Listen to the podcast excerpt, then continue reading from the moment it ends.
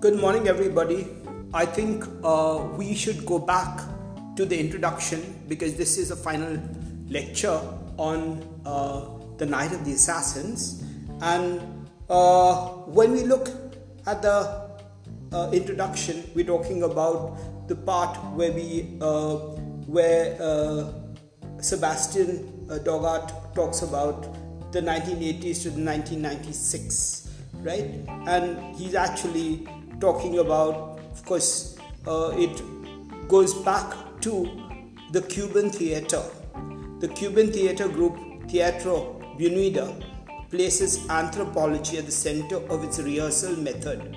During its investigation of the Afro Cuban uh, uh, religion of Santeria, the group found the rhythms of the bata drums, where Santeria believers could uh, consider to be the intermediaries between the human and the divine, can induce some a state of trance. The group now uses trance as a preparation technique for creating a forum of theatre that is both in close contact with its own cultural roots and with which can communicate successfully across national boundaries, as demonstrated in the critical and public acclaim that greeted its tours in Europe and the Far East in the 1990s. Right? So we go there and then we go and uh, we look at what Doggart asked uh,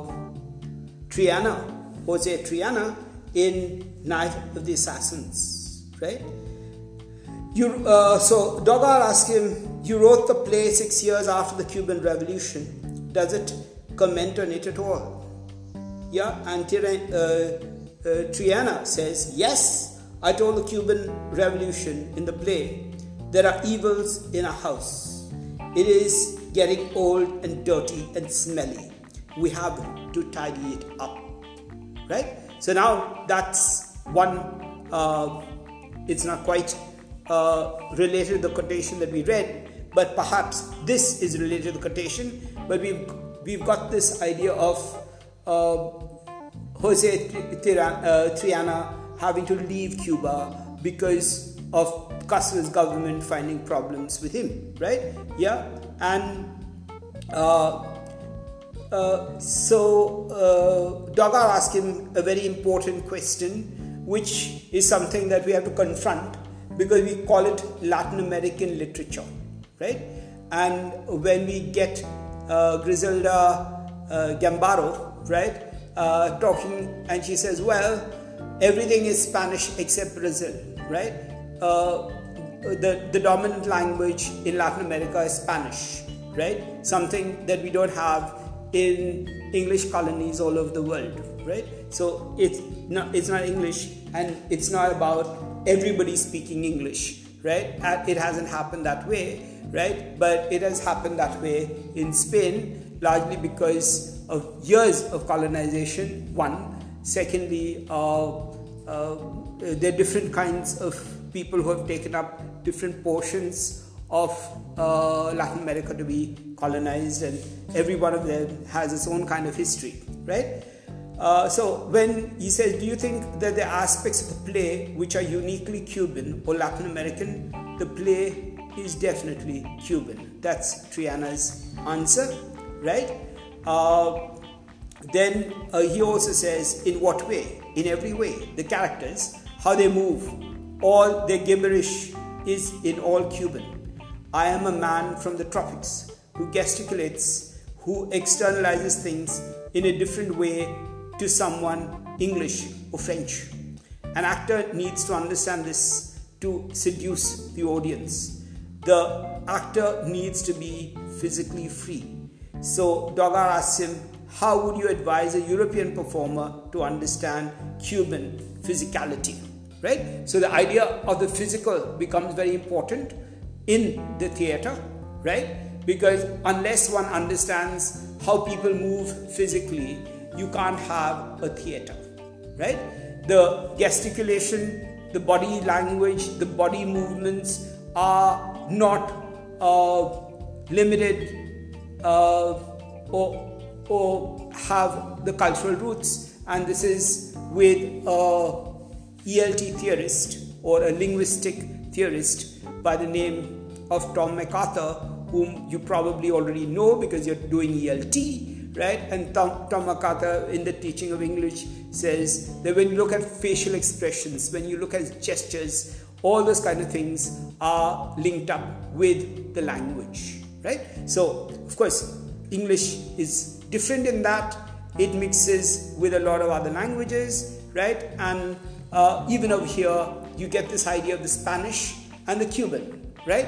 Yeah, and what is Cuban and what is Cuban gestures is different from what is uh, a Peruvian uh, gesture, perhaps, or an Argentinian gesture, perhaps, right? Yeah, so the idea of uh, uh, this, uh, the individuality of all that, right? And of course, unlike India, it's not that they come under one uh, geographical or historical entity, except there was only one thing that brought them all together, or they're similar because all of them have been colonized, right? And of course, the Falkland Islands has been colonized by England, right? And the largest uh, largest portion of Latin America has been colonized, okay, and the, the Caribbean uh, islands by the, the French and uh, the English, right? And uh, the mainland largely has been colonized by the Spanish and, of course, the Portuguese with this huge piece of land called Brazil, right?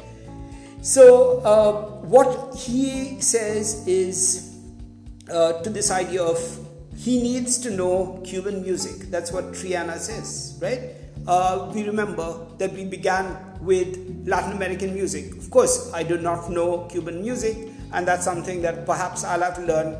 And if I'm, at all I'm going to teach the next batch, then we'll do some Cuban music uh, for, or I'll send you some Cuban music on the the group's uh, the group WhatsApp group, right? So that uh, we get an idea of how it is, right? So he needs to know Cuban music, the danzón, which is the classic Cuban dance music, or the son. He must know, I don't know, son or son. Uh, he must know Cuban gestures as well. There might be a universal theme in the play, but the behavior of the characters is somehow disassociated, extravagant. The actor's movement should come from the solar plexus, right? Now, the idea is the movement uh, should come from uh, the core of your being, right? Normally, when we talk about uh, voice, we're talking about breathing from the pit of your stomach, right? Yeah, so that's what you learn when you learn to sing and when you learn to speak, because that's something that is largely missed out in all our ELT classes. I don't know why, uh, but uh, ELT classes should be practical and the idea of how do you read and how do you breathe and how do you articulate things should be taught to all of us, right? Uh, yeah, so that's one, and uh, he is also talking about uh, the different kinds of performances he saw, which you can read, right? So uh, that's something else that he's talking about, and he is talking about uh, yeah the Cuban music so, what kind of music do you associate with a play? Cuban music. Uh, a bata drum, for example, or a bolero like uh, Te Odio, the actors could start singing it and dancing it. European music could be there too, like some Piaf songs or Ne Me Quitte Pas, as sung by Nina Simone, right? Yeah, so that's something else that he talks about and he's talking about this idea of uh, he's talking about the idea of uh, the other uh, the, all the other kinds of productions right and he's talking about people actually to know about all these things right yeah so he, he has to talk about we have to know about the cuban culture that's one of the things that he says right and uh, when he's talking about the play he also says that, well, uh, the children get transformed into the mothers and fathers, right? The mother and the father, that's one. Then he's also talking about this cleaning up the house. He's not talking about the Batista regime as we said, well, it's staged over there and it's very dicey. But he's saying, well, I told them to clean up the house, right? Yeah, so that's what the play is also saying, and that's what he says. But in the play, it's not very clear, right? Yeah, the whole idea of the house becoming the country is actually what he says the play is about. Of course, he's a writer, right? Uh, but do we give him credibility of that? Because there are other productions which he's uh, looking at. Uh, what are the things that you've liked and disliked about the productions you've seen of the play, right? I've seen different productions. I saw the premiere in Cuba. Uh, I saw a scandalous one in England where the acting was extraordinary, but I didn't know like how they transposed a Nazi world into the play. Uh, then I saw one in New York in which the actors were good, but the, the director did not understand the play. Right? He wanted to turn it into a mass murder. The actors opposed this and did uh, as did I. Then I saw nothing. The uh, the critics Diana Taylor did with the play. Uh, I saw something the critics Diana Taylor did with the, the critic Diana Taylor did with the play. I have also seen two productions from Miami. The most recent one offered uh, suffered from the most common defect, which is the vulgarization of the text. There was one scene in which the actress took out her breast to act as a mother feeding her child. That was not necessary, right? But it also achieved a mobility which seduced both European and Latin American people in the audience. Okay, so uh, the silly game of the chair took on a magical dimension on the stage. Their parents, uh, they were living in an enchanted world in which they really could kill their parents. Uh, yeah, uh, they set very funny taps, traps for the audience, like the sound of the doorbell made by the actress. And these productions were very different. And I think the play is wide open to interpretations, right? So at one level he says, well, it was excessive, but at the same time, what happened is the audience was taken up because this was novel, this was different, this was uh, absolutely seductive, right? And the whole idea of an actress taking out a breast and feeding a child and all that kind of, uh, which is really a big part of the play, right? Uh, in as much as we're talking about the, the cutting off of the umbilical cord or the metaphorical umbilical cord. We have talked about that in our lectures, right? So that's uh, something else that we have, right? And then we have this idea of this uh, notion of uh, sexuality. By seduction, do you mean that there is sexual love between the siblings? Something, sometimes yes, sometimes no. They take hold of each other's faces and bodies they caress each other sometimes, protect each other because they are alone, right? So the idea is, and uh, Simon Doggart, because he's English, he says, is that dangerous, right? Naturally, but incest is also a fundamental thing. Who is not incestuous? What mother, what father, what child is not incestuous? They must be, because love lies between them. If the director manages to give the performers rhythm and grace, the audience will accept that, right? So the idea is, I think there's a line in Beckett, Samuel Beckett, which says, incest is in the air, right? So the idea of incest is taboo, but incest is all around, right? The, the idea of the incest being taboo goes back to the Greeks, right? And of course, in the 20th century, we find a person called Levi Strauss who also talks about the idea of the incest myth and how it's, uh, it works in all different cultures, and all of them you have uh, the, the taboo which is associated with the incest myth, which you probably have already studied in your structuralism, right? But of course, Levi Strauss is disproved because when you look at uh, anthropologists and sociologists, they find tribes in which incest does not uh, is not taboo at all, or what we call incest is not taboo, right? Because the tribe has to survive, right? The survival of the tribe is the most important thing in uh, in what other gener- uh, other cultures have. The family has to survive, right? Yeah, in India, Sudhir Kakar would say that the caste is most important, right? And ultimately the family, right? Yeah, so these are things which the Indians uh, value or the culture of India values, right? The caste and the family, right?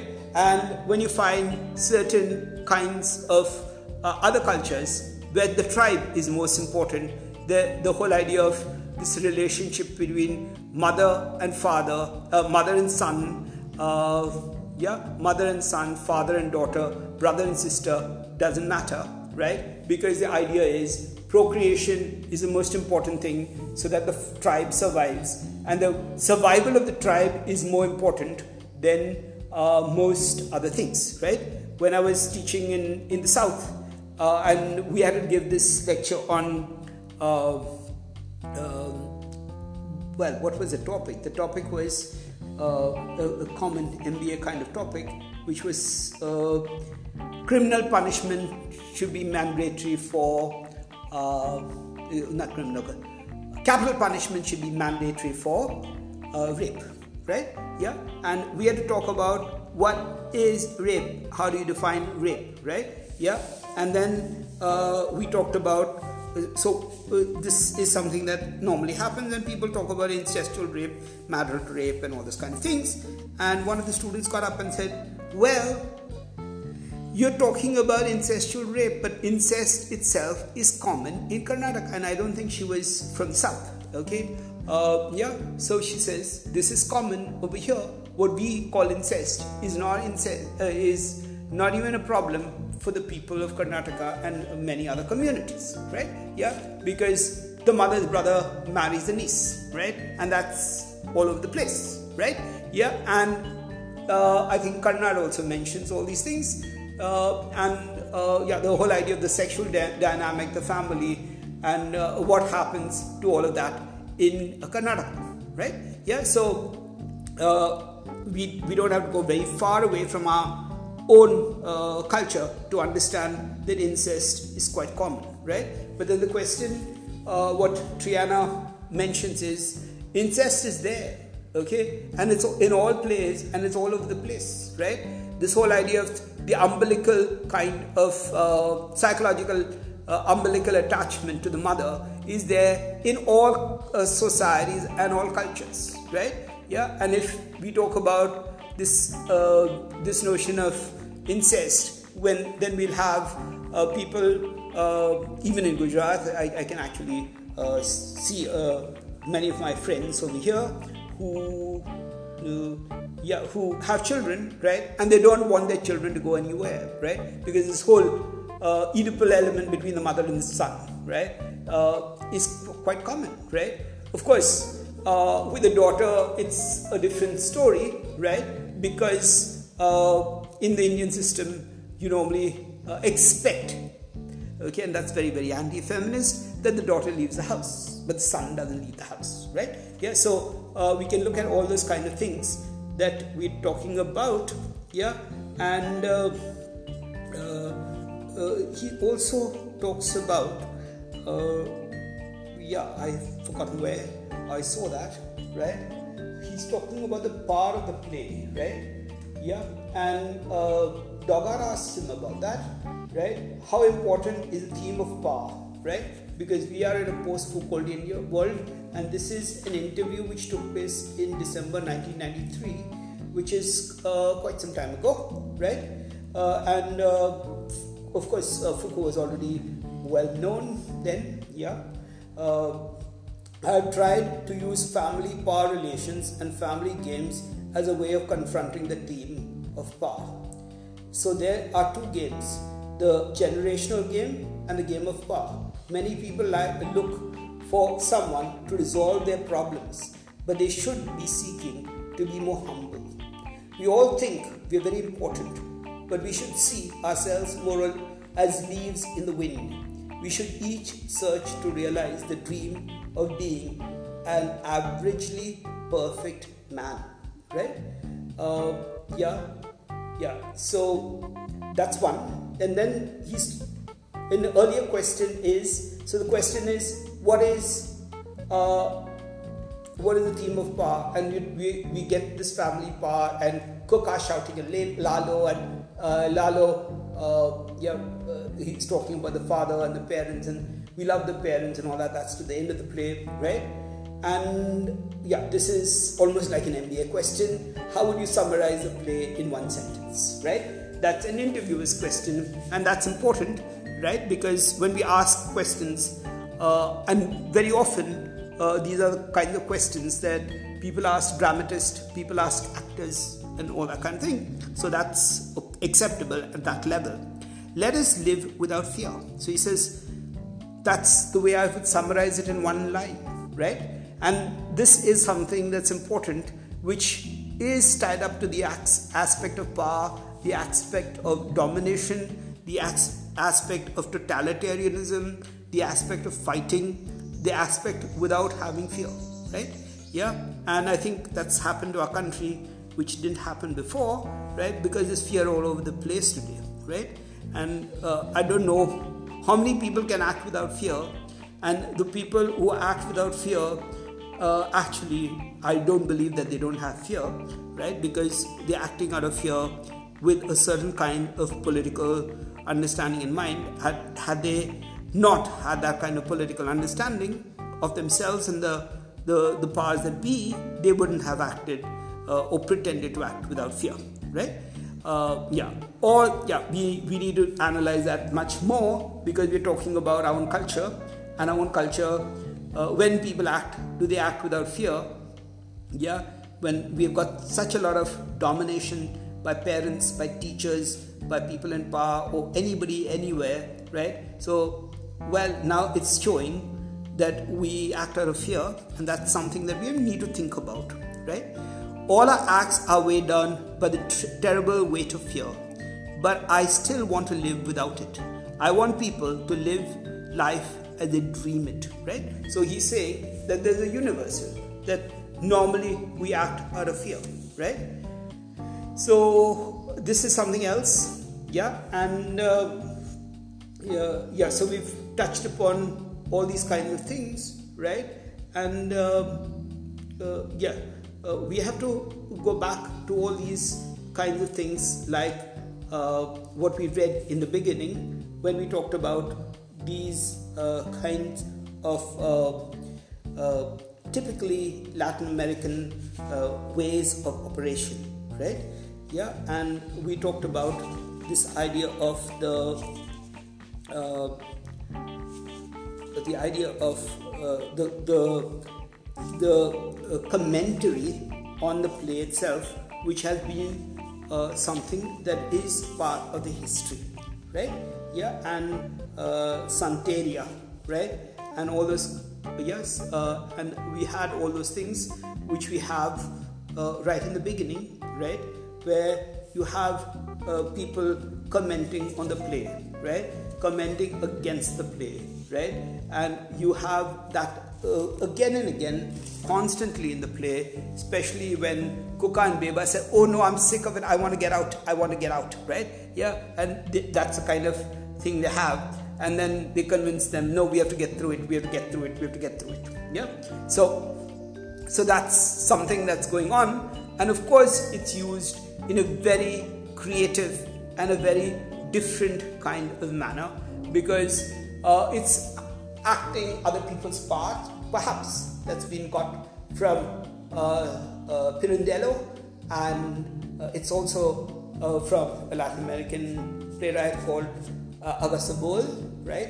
Of course, this is a written down play, but the idea of the script, making your script, okay, all those kind of things coming in is a, part, a part of the legacy not only of Pirandello and of uh, uh, Boal, but it's of many other people, right? When you're actually criticizing a play and you're saying, well, and that's very Latin American, yeah, I don't like this play, and this is not part of the script.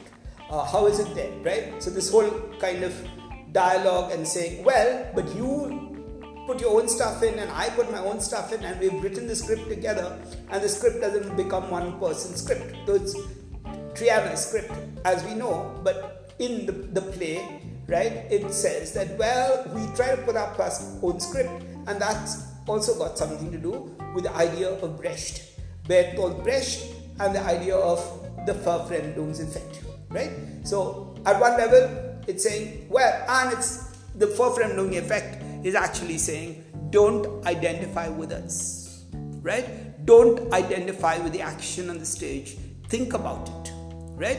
Don't get sucked into this idea or what Triana uses, seduced by the acting and by the actors and all those kind of things. Don't get seduced by them. Yeah, remember you're looking at a play, you're watching a play. And if you're watching a play, that means people are putting on an act, right? Yeah, and the question is uh, the psychological question, which goes back to Shakespeare are we all not actors? We're all acting all the time. All the time we're acting, right? As teachers, uh, teaching is normally looked at as acting and content, right? Yeah, so the question is the part of us all being actors when we speak, when we gesticulate, when we uh, facial expressions, uh, oppositions, right? Yeah, the physical kind of positions we have, how we move about, all those things are what is called acting, right? Yeah, and uh, even when we talk about choices of texts, right? So when we choose a text and how do we interpret a text, right? Is that not acting, right? Uh, the actors also interpret texts, right?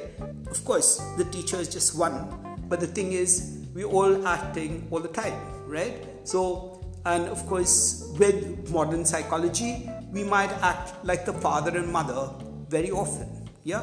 When we are more uh, aware of the parent, the adult, and the child ego state, as uh, as you have in transactional analysis, you will probably find that sometimes maybe the way you hold your head or the way you uh, articulate a word or the facial expression that you make or anybody else makes is very much like the parent, right? Or you have people, uh, well, uh, we knew somebody uh, who actually imitated the teacher and we found it very strange because it was not from our university, it was from another university and uh, the teacher had come over and he spoke with a very very british accent and he said well i don't know what exactly that means right? Uh, that's a typical british accent and this of course you can uh, you can give that to the person the teacher because he actually lived in britain and he actually lived in oxford for a long period of time yeah but the student had only seen him and otherwise he spoke bengali right? Yeah. So what's interesting is the student comes back and says, "Well, uh, I can't really explain about the war and how war operates because war happens on a map." Right? He was talking about Shakespeare's uh, history plays and the idea of war. Right? Yeah. So, uh, so you can get uh, you can imitate teachers, you can imitate students, you can imitate politicians, you, you can imitate actors, right? And all those kinds of, uh, when we are aware of it, right? That becomes uh, the fact that we are acting, right? So either we're consciously aware of how we act, or and we use our voices very consciously, trying to imitate people, right? Or unconsciously, which is more of the case, right? And that's why uh, the consciousness that arises when we do this kind of a play is very important, right? Yeah, when we are conscious that we are acting the parents, right? And of course, if we take Triana's home as the state, then are we acting as the state, right? Or when we're acting the parents, are we acting as the state, right? Or act, acting as people in power because the only people in power are the state, right? And clean up the home means cleaning up the state, right? Yeah, and uh, the whole idea of the chairs, uh, this, as we said before, is something that comes from Ionesco's The Chairs, right? So objects have their own kind of power, and that's something that is not only Ionesco's but is also very Latin American, which we see in a lot of fiction, right? So the chair gets a property, the chair gets a life, everything gets a life, right? That's an idea that you might find if you listen to the Walt Disney production of uh, uh, uh, Montezuma's daughter, right? Yeah, right? And uh, uh, this uh, little girl who is going to be enslaved, Montezuma and all those kind of things, Latin American, right? Yeah uh, she says, Well, you, you think you own whatever land you land on, the earth is just a dead thing under your feet, right? Yeah? But I know every crack and tree and fountain has a life, has a spirit, has a name, right? Yeah? Okay? Yeah? And uh, so that's, so she's saying, how ignorant you are, right? How ignorant you are with all your Western discourse. When we in uh, tribal or uh, we are tribes of Latin America, or we are the natives of Latin America, or we are the natives who find that everything has a life, right? Yeah, and the uh, right. Have you ever heard the wind cry to the blue horned moon, or ask the grinning wildcat why he grins, right? Yeah. So have you even related to animals? Have you related to inanimate objects as living things, right? So that's with what you call uh, the so-called Red Indian law because there are hundreds of tribes which we don't know and many of them in North America have been put to death, right? Uh, of course, when we get into the next play, we'll see that a lot of them are campesinos, right? Or, or called campesinos, right? Which are uh, sometimes they're uh, uh, uh, part Native American, part European, right? Or uh, because the Spanish were not colonizers like the English and the French, right? Uh, and of course, some of them did, right? But they were more the kind of settler colonies that we had with uh, Mughal India, where uh, the people come and settle in India and uh, become a part of the the the, uh, the, the culture, right? Yeah, give to the culture and intermarry with the people and all those kind of things, right? And then we talked about that when we talked about uh, the introduction to the idea of Latin America itself, right? So we had the purist kind of thing, and that's okay, which we don't have in India. Which the purism in India is the Brahm, uh, the Brahminical uh, caste, which we have, right? And some people think that they're pure, but we know that that's a myth, right? There are no pure caste of or anybody is not anybody is pure, right? That's a myth that we already know, right? And some people are trying to live all those kinds of uh, very uh, self-negating kinds of myths because uh, at this point of time, if you're talking about the purity of caste and purity of race and all this kind, uh, this this very backward kind of tendencies which uh, we are finding more and more happening in India, right? And of course, absolutely false, right? Uh, because how do you say that uh, this is a superior caste and this is an inferior caste? All those kinds of questions are very, very problematic for us, right? And that is not as complicated in Latin America, right? So now, when we go back to the play and the structure of the play, we have two acts, right? In the first act, we have this uh, kind of scene, and uh, that is uh, Lalo and Beba and Cuca, right?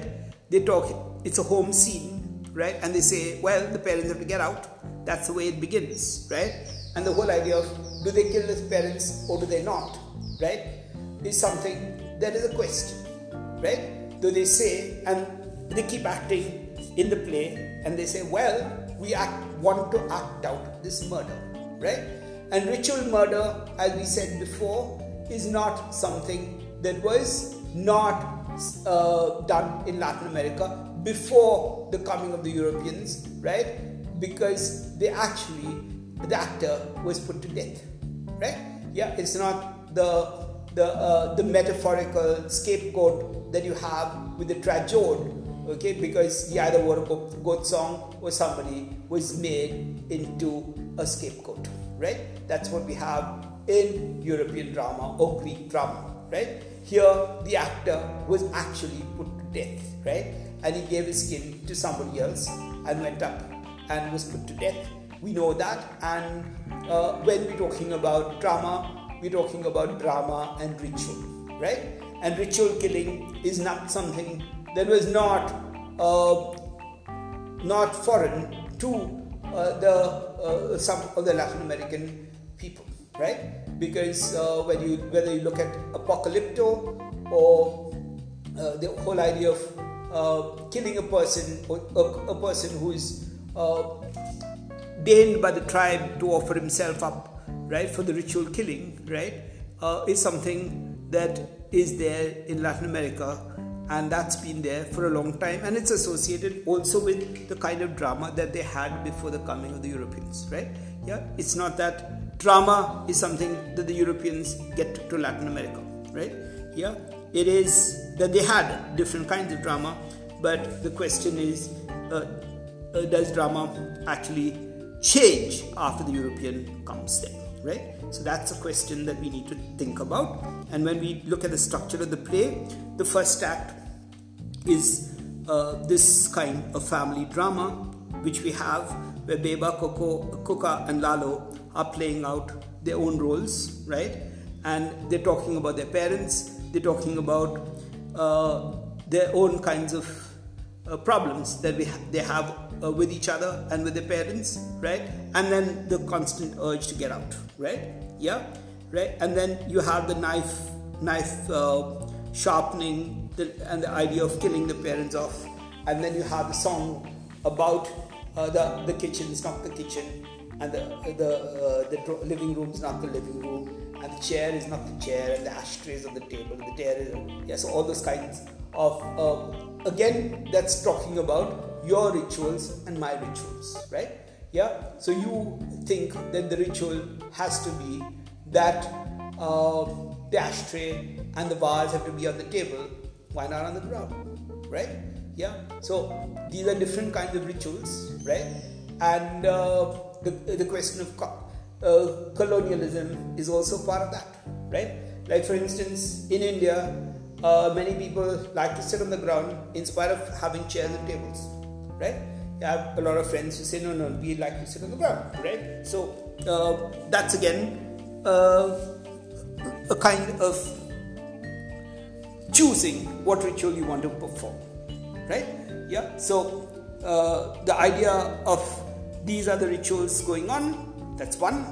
The other thing is uh, the chairs, the tables, and where they're placed is also policy decisions, right? So symbolically, they are policy decisions, and policy decisions are very, very important, right?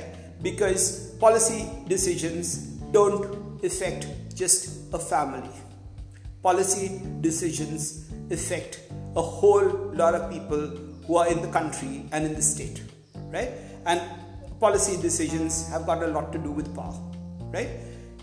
Yeah, and that's why uh, many people and like once they like the British and they don't like the British because because of the British we in India have actually come to deal with this idea of caste. We've come to deal with this idea of gender, right? We've actually confronted our uh, patriarchal and casteist and racist notions of things, right?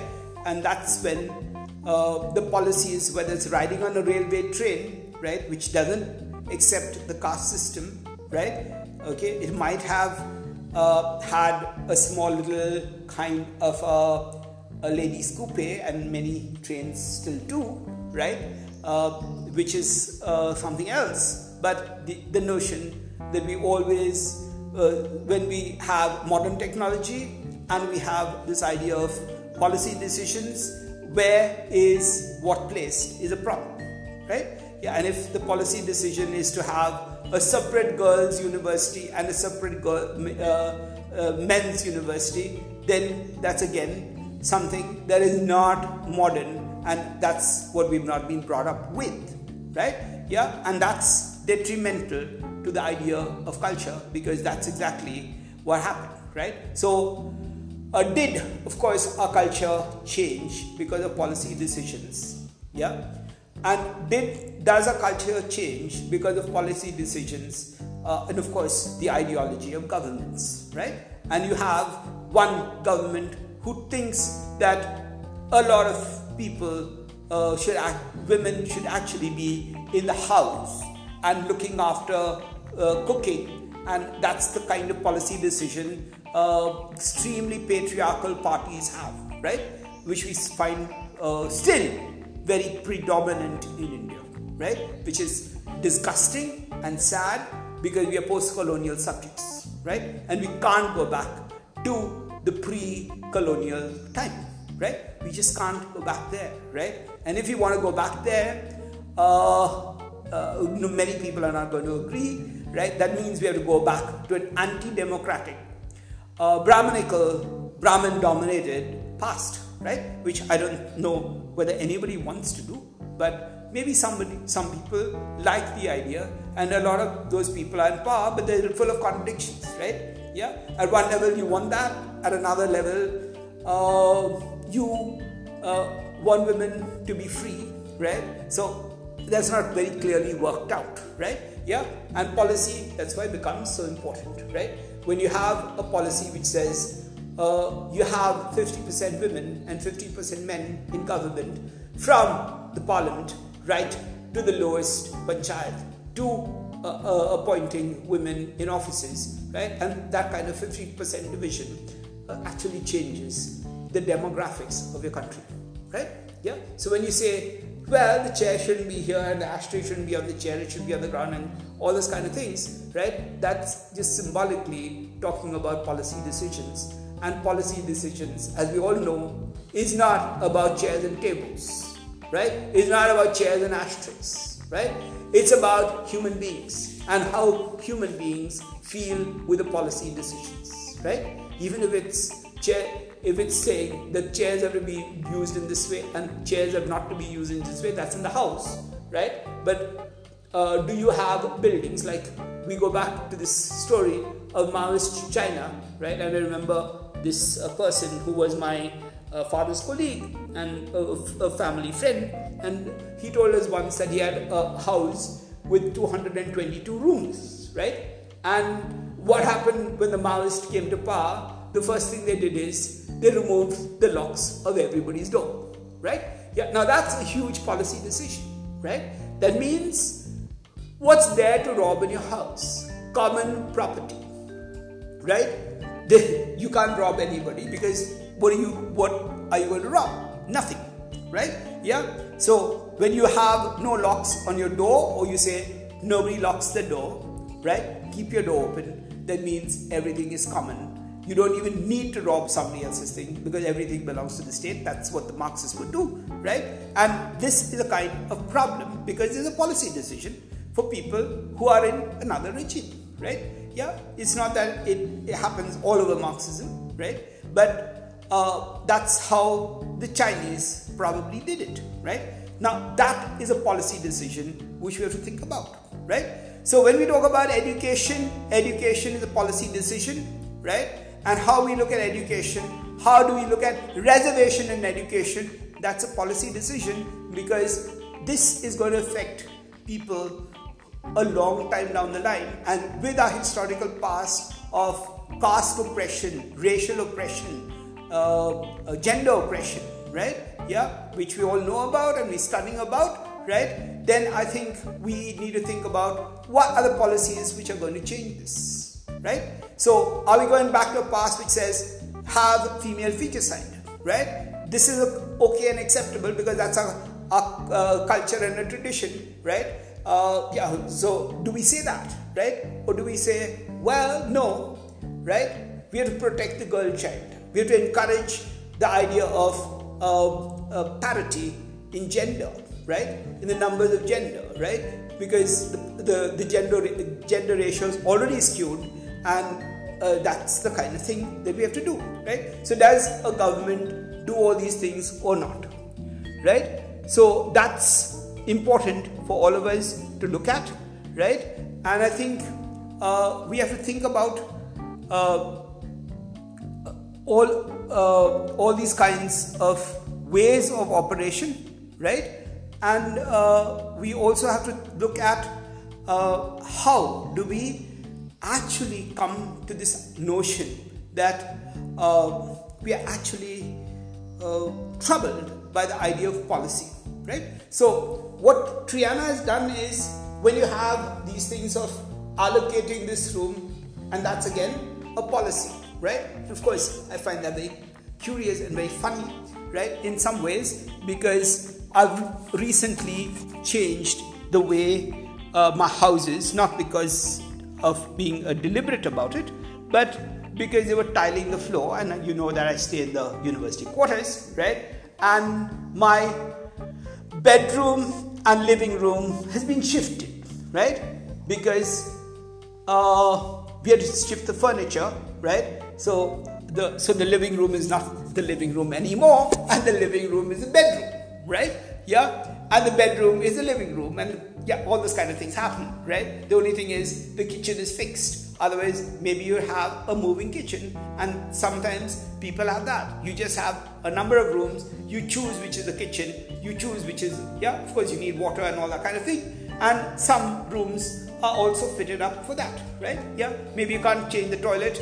You can't change the kitchen. These are normally fixed because of uh, logistical problems okay and the idea of architecture right yeah so we fix the kitchen because of water okay because you need a fireplace okay because you need the gas you need an air vent so that the, the smoke can go out all those kind of things. And the toilet uh, at least in today's world the toilet has to be fixed at a particular place right? Yeah? Uh, before you had uh, these ideas of uh, enamel commodes and fixed commodes and uh, sanitation and uh, all those kind of things, right? Perhaps you could move the toilet around in the West, at least when they had what you call the chamber pots, etc. Right? Yeah. So uh, uh otherwise, uh, this whole idea of allocating which is what, right? Uh, this is a governmental policy, right? So the play is very political in that what is a policy? Can I change the policy, right? And we know it's set in the Batista regime and is saying, well, let's change the policy, right? It's also saying, let's tidy it up, let's make it better, let's make it democratic, okay? And that comes across because we in India play a lot of games of domination, right? Yeah, and anybody who's got a slight amount of power would try to dominate everybody right? And this idea of balance of power never happens, right? And I don't know when it's going to happen, right? Yeah.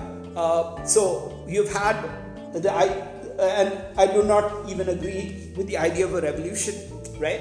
Because I don't know whether revolutions uh, actually change everything, and I'm totally in doubt. And in case somebody wants to educate me, uh, educate me on the notion of a reservation, uh, a, a revolution, which is actually going to bring benefits, right? I would be happy to learn from them, right?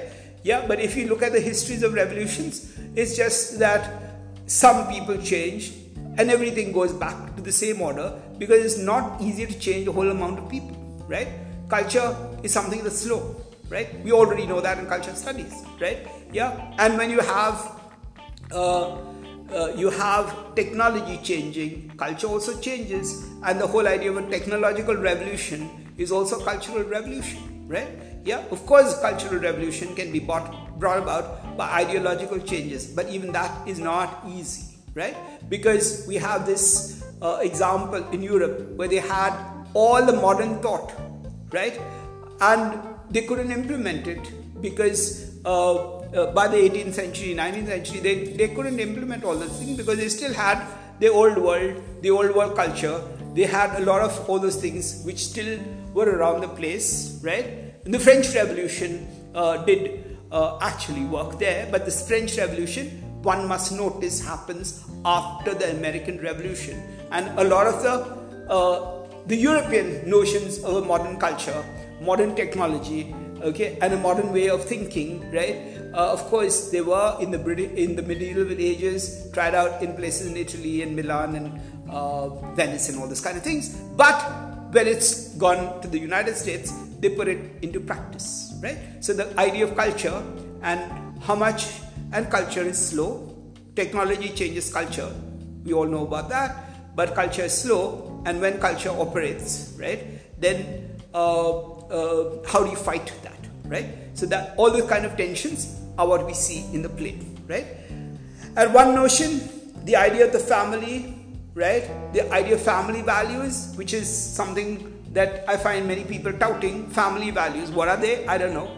We don't understand that, right? These are not defined Yeah, these are terms which are not defined either deliberately or uh, because we don't have clarity, and it's assumed that we all understand what family values are, right? Yeah, and the whole idea is also that we understand what it is to be Indian, which is a problem, especially if you're doing Indian writing in English, we're talking about Indian culture, right? So, what is it to be Latin American? What is it to be Cuban, right? Or what is it to be Indian in the United States when people call you an Indian American, right?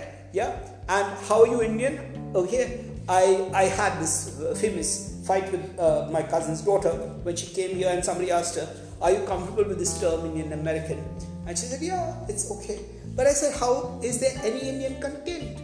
You've been born and brought up in the United States. You won't be able to stay in India because you don't know any of the languages, right? And even if you learn the language, right, you have to actually deal with different kinds of people who are brought up in different kinds of contexts in different situations, right? So, how do you uh, say that you're an Indian, right? So, all these are very complicated uh, problems that we have, and we've got a lot of answers but no solution, right? And that's where we are different from what you call an MBA, which have a very nice solution. Ah, they're Indian Americans, right? And that's given, and that's a very English kind of thing. Like when we had uh, Samkhya philosophy and uh, and all those kind of things that we had in India, we have the European getting one word down from the very clever uh, and cunning kind of Indians who gave them only one word, and that's what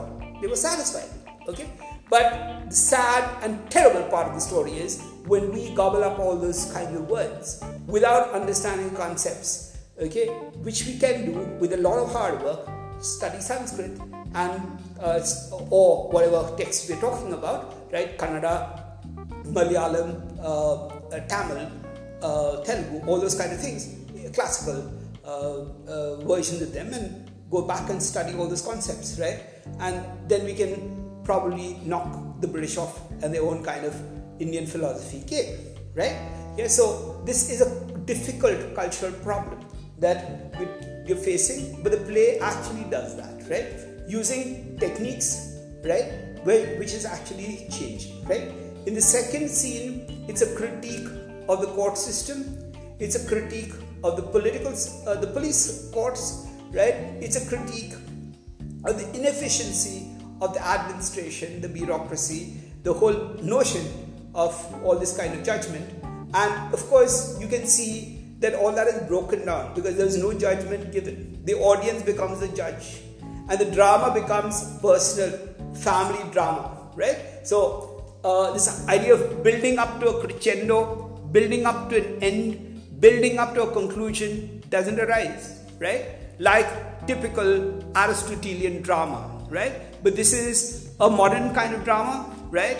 And it gives you an insight, and you have different people changing, and the children become the parents and actually talk as mother and father, and they are also brought to trial, if you like, but not really in a government court or a judicial system, but they got brought to trial in uh, what you call a family manner at one level, and they, they also brought to trial with the confessions that they make, right? And some, some like the mother, doesn't want to really admit her guilt. The father does, right? Okay, and he, his argument is we're already dead, so what? Right? So then the dead plays out in two different ways. One is uh, they're probably actually dead, right? Uh, and the, the next way is they're probably dead only metaphorically because they don't have any life, right? And that's much harder to take, especially for Castro's government, right? So if everybody says, well, we're dead, we don't even have a life, we don't even have any way of talking against the government, we don't have any way of actually having a revolution or even talking among ourselves and trying to get diff- things different, right? Then immediately that dead is also very problematic, right? And if it's dead and they've killed the parents off, that means, uh, and they're in the, the, revolutionary phase, right? So the play uh, is not very easy to, uh, it's not very easy to say this is what the play says, right? Which all, which is with all plays everywhere, right? But it's more complicated because of these role changes that they have, right? So the technical aspects of the play are because of role changes, the, because of the, the opening and the ending, which looks like modern drama with a very neat kind of circle around it. It begins with this and it ends with this, and you look at the same scene again. Uh, in the end, as in the beginning, and nothing is moved from there. And you also have the existential bit, which says, well, nothing changes, nothing moves, nothing, right? Yeah, I think I have to stop, and I would be very happy if people ask questions and read the play again and again, ask questions, and if you like, we can have another lecture. I'm sorry, uh, this is just a one way conversation and a sad one way conversation because uh, my gestures, my facial expressions are all getting lost, right? In this idea of only an audio kind of production, right? And of course, I'm not technically savvy enough to have a video uh, recording, but even then it would still be one way because otherwise uh, we uh, we have to have an interaction, right? So put them, put down your questions, and uh, that will make a lot of difference uh, to me and to you, right? Because we need to think about the play, and like the play, is the play ended? No, we will go back and think about it, right? Yeah. Even when the play ends, there's a lot of questions that we have about technique, who gets the technique in, what is the play saying, what is the ideology of the play, what is the character, how do the characters change, yeah, all those kind of questions uh, are to be worked out after the play is done, right? And uh, we can never say that we finished reading the play, right? And well, we can say that, right? But that's in a colloquial kind of way. But actually, we'd go back and read the play again and again. And if you read the play after 10 years, after a lot of reading and a lot of experience, you'll find that it's a different play that you're reading, right? And you'll be able to understand the play differently. And I hope that happens. And I hope a lot of people, no matter if you're lawyers or judges or whatever, and you read the play again and you say, well, the play is different. Or some of you, uh, I know there are uh, some of you are uh, theater activist, right, can actually put the play into drama and uh, get it out a little more uh, by your own creative uh, methods and uh, make it more live, especially for India, maybe. Yeah, maybe we'll get into trouble, right, when you put it up, right? Uh, but that's okay, right? Because theater has to be educative. That's what the Latin Americans tell us. And theater is a tool for educating people, right? From Paulo Freire Augusto Boal, uh, the Mexicans, and many other people in Latin America look at theater as a way of getting educated and educating number of people, right? And what is unfortunate uh, in our country is movie theater does it educate? Maybe in some pockets, yes, right? And uh, with the TV, with we trust all that technology that our culture has also changed, right? And we can't say that we've we've always been the old culture, right? Because when you get your TV moving into the uh, the rural areas, right, and you uh, even otherwise, right, the policy decisions change. Otherwise, we wouldn't have farmer suicides, right? Uh, the idea is that culture has changed, right? And uh, technology changes, culture also changes, and we look at the play from different kinds of points of view. So I'm waiting for questions uh, to question whatever I've said and to question the play, which is an important thing to do, right? Thank you. I think it's time, okay? And we'll meet for the next play, and maybe we'll have a lecture on Latin American drama looking at all these plays together. Thank you.